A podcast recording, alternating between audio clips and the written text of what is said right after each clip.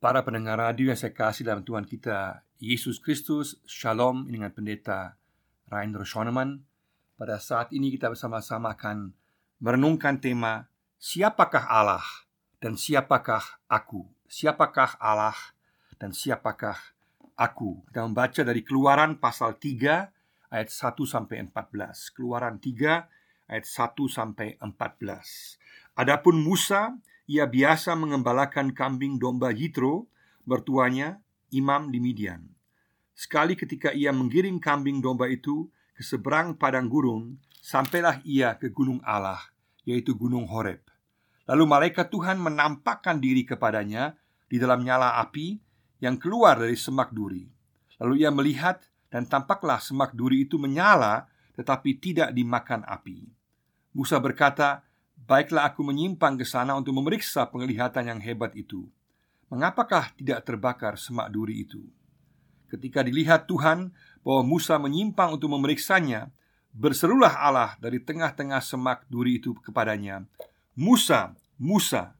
Dan ia menjawab, "Ya Allah." Lalu ia berfirman, "Janganlah datang dekat-dekat, tanggalkanlah kasutmu dari kakimu, sebab tempat di mana engkau berdiri itu adalah tempat tanah yang kudus. Lagi ia berfirman, Akulah Allah ayahmu, Allah Abraham, Allah Ishak, dan Allah Yakub. Lalu Musa menutupi mukanya sebab ia takut memandang Allah.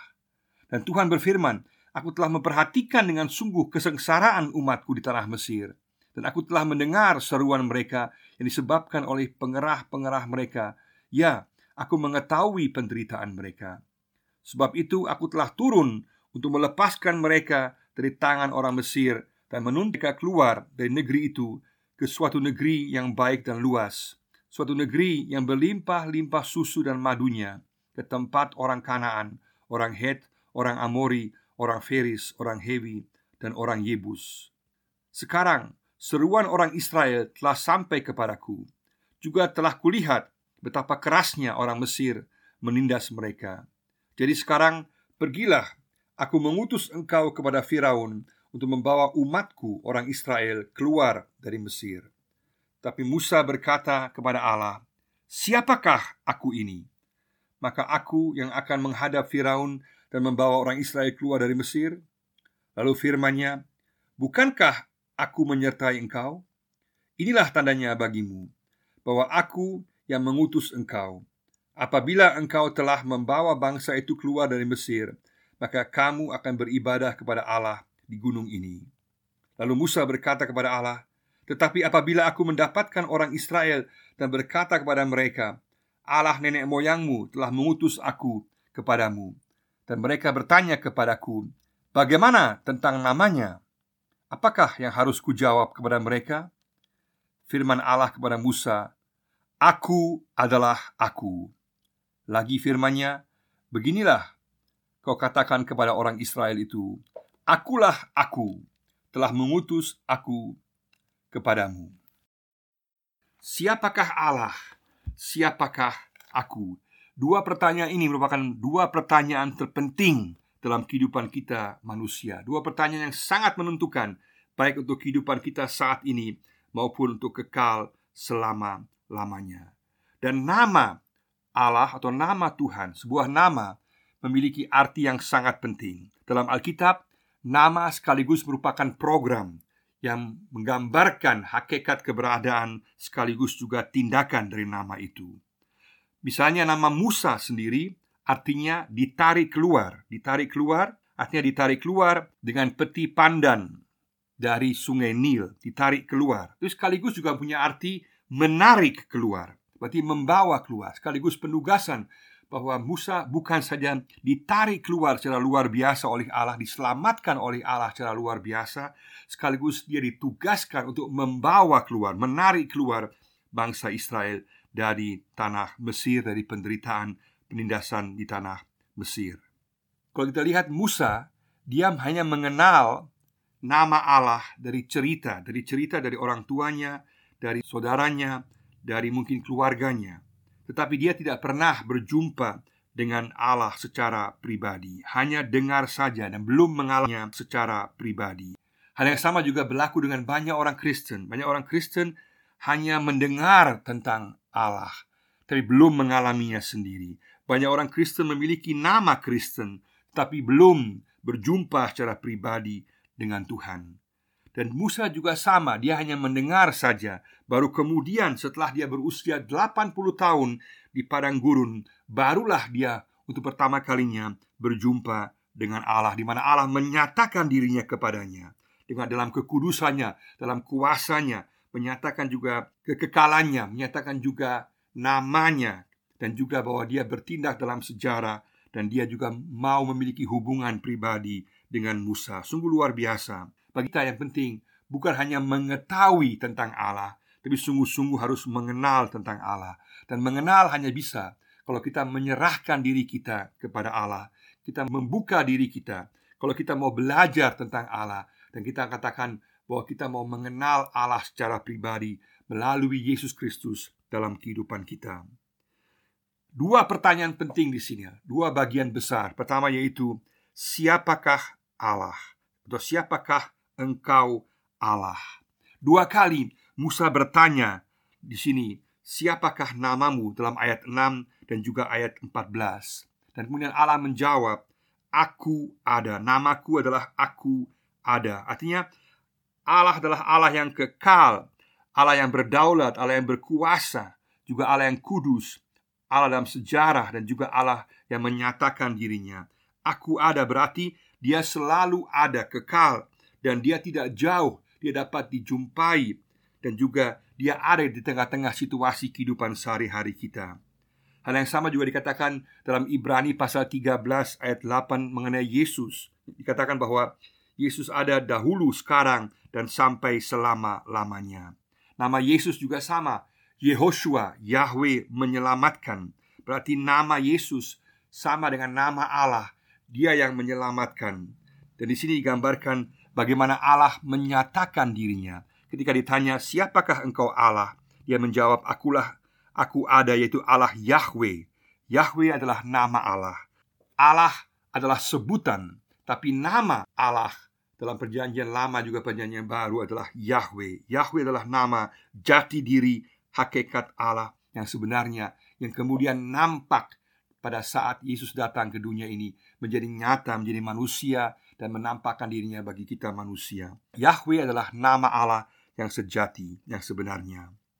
Kalau kita lihat di sini katakan Allah itu ada, berarti Allah mau mengatakan bahwa Dia telah ada kekal selamanya.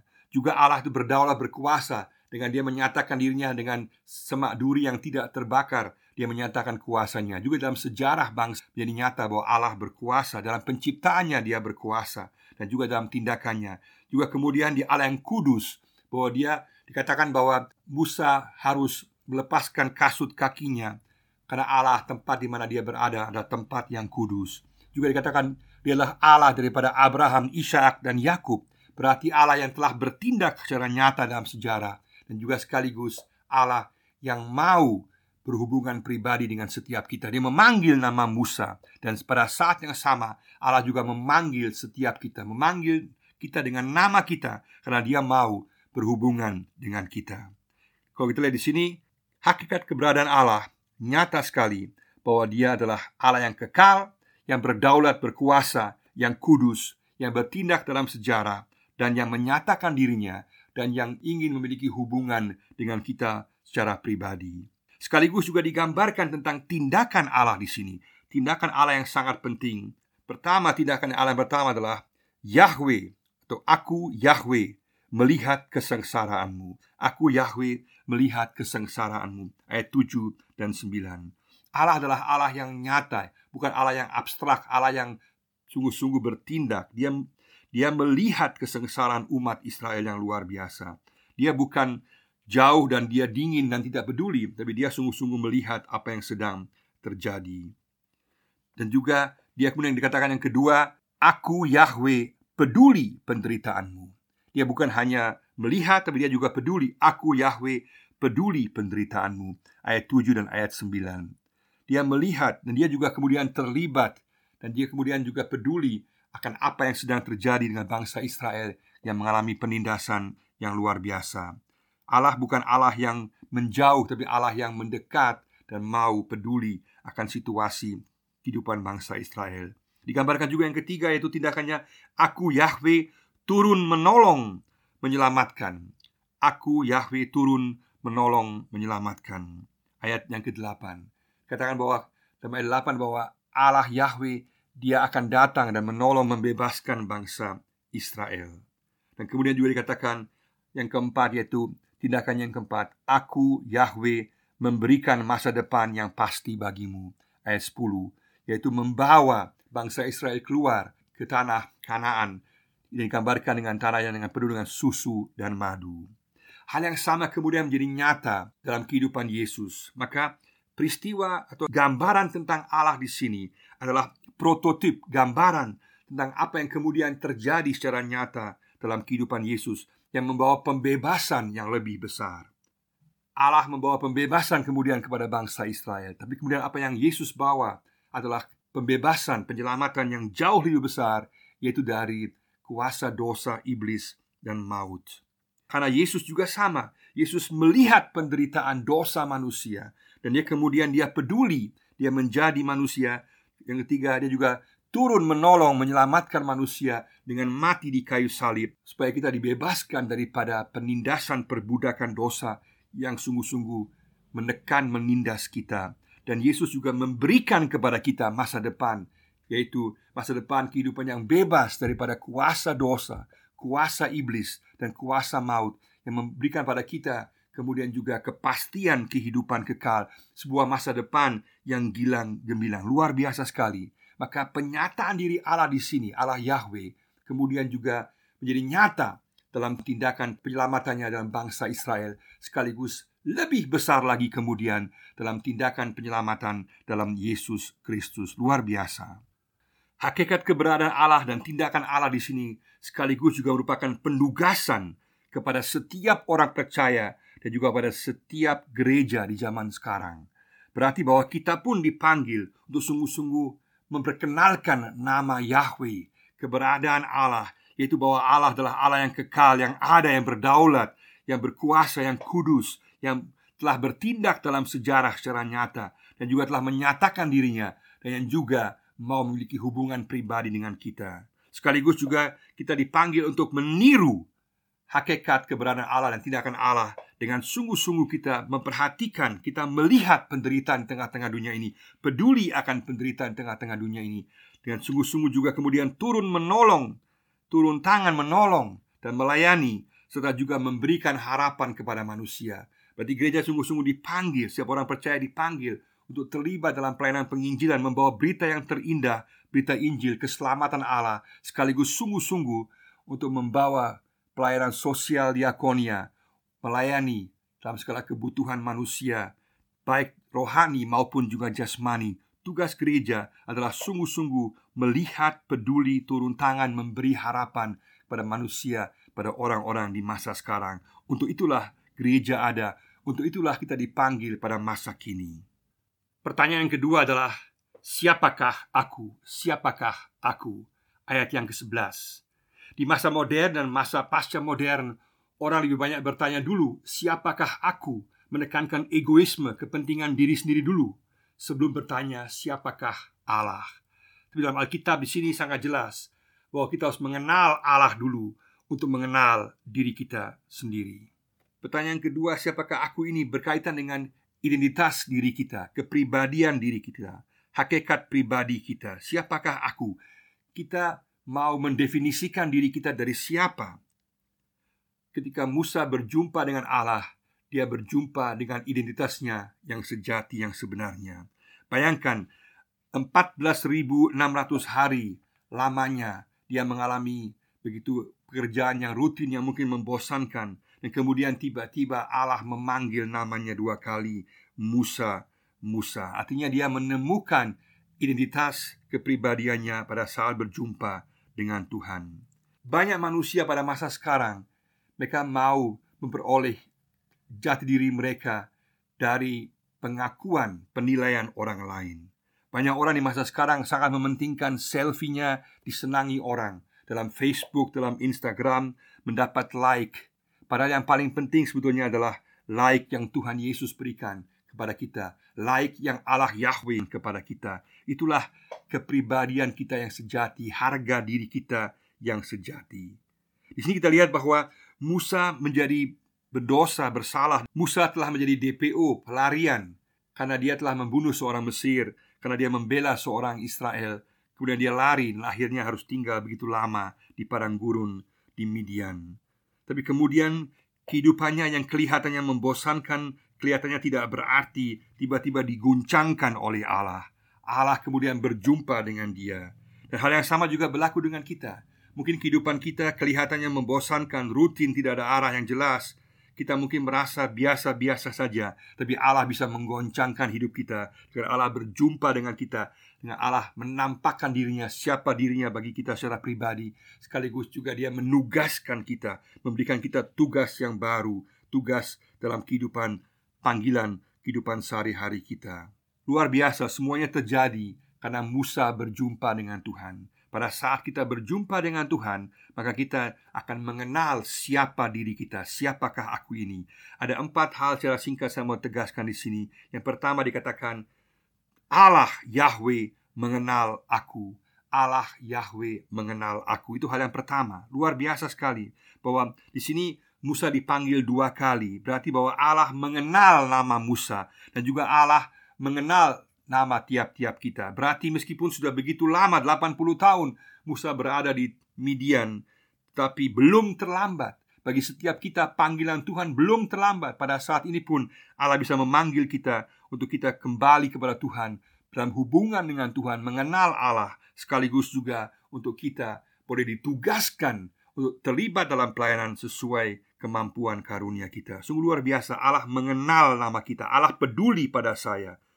Dan karena dia peduli, maka kita boleh tahu bahwa kita dikasihi oleh Allah. Sungguh luar biasa. Jawaban Musa di sini terhadap panggilan Allah sangat penting. Dikatakan, "Ya Allah." Hal yang sama juga berlaku untuk kita. Kita pun juga harus menjawab panggilan Allah, mengatakan, "Ya Allah, di sini aku Allah. Aku sungguh-sungguh menyerahkan diriku kepadamu." Yang kedua adalah di sini, Allah Yahweh menginginkanku.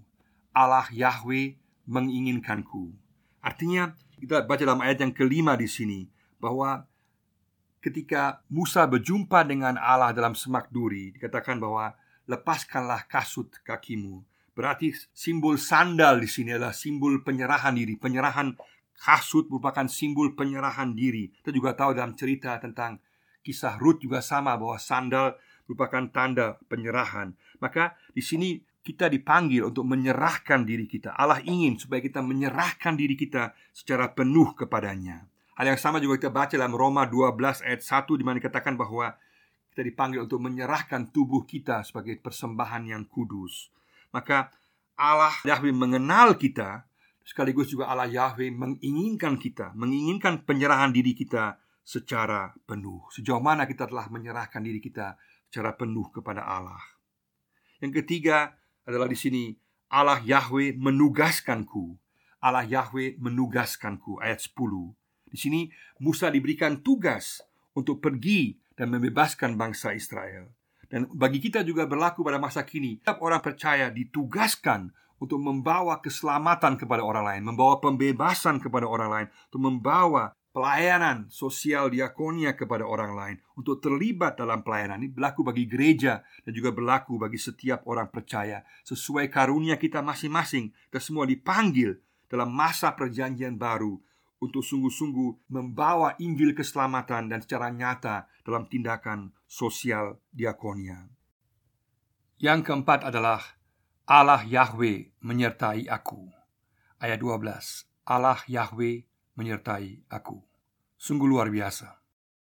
Dalam kita ditugaskan oleh Allah dalam kehidupan kita saat kita menyerahkan diri kita pada Allah, kita tidak ditinggal sendiri. Allah menyertai kita. Sungguh luar biasa Kalau kita lihat apa yang ditekankan Allah kepada Musa dalam peristiwa semak duri adalah Musa dengan kekuatanmu sendiri dengan kemampuanmu sendiri engkau tidak berhasil membawa pembebasan bagi bangsa Israel dengan cara membunuh dengan cara tindakanmu.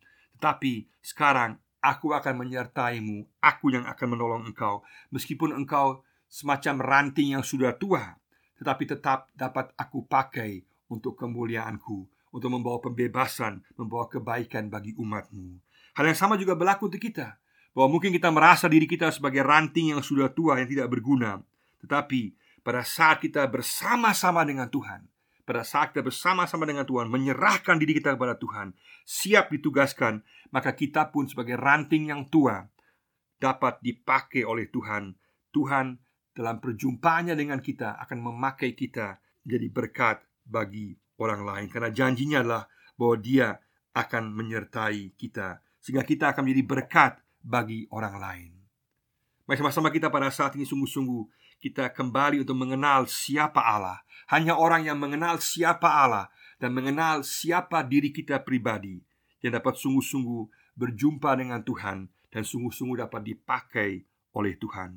Bersama-sama sekali lagi kita mengenal nama Allah Allah yang ada, Allah yang kekal, yang berdaulat, yang berkuasa, yang kudus, yang suci, yang telah bertindak dalam sejarah dan juga menyatakan dirinya dan yang juga mau memiliki hubungan pribadi dengan kita.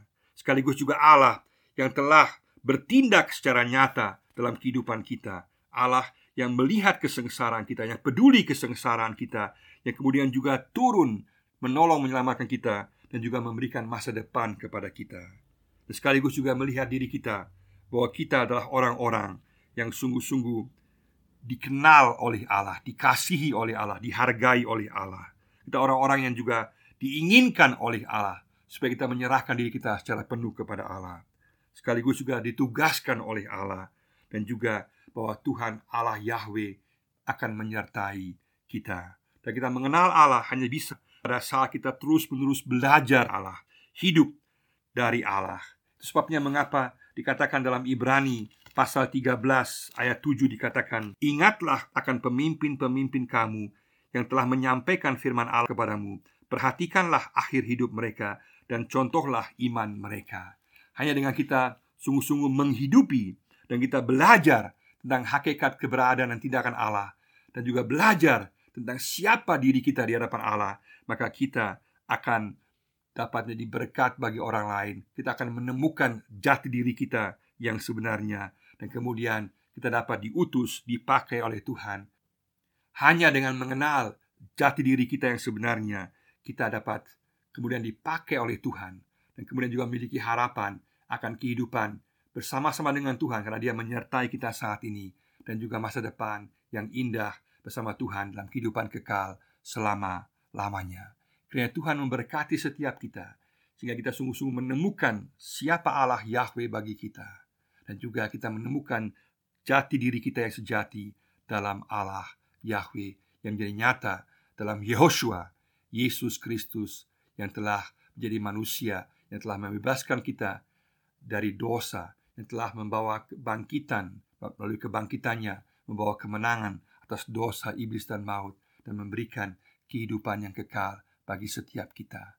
Tuhan memberkati kita semua. Kenalilah Allah Yahweh dan kenalilah dirimu sendiri. Tuhan memberkati kita semua. Amin.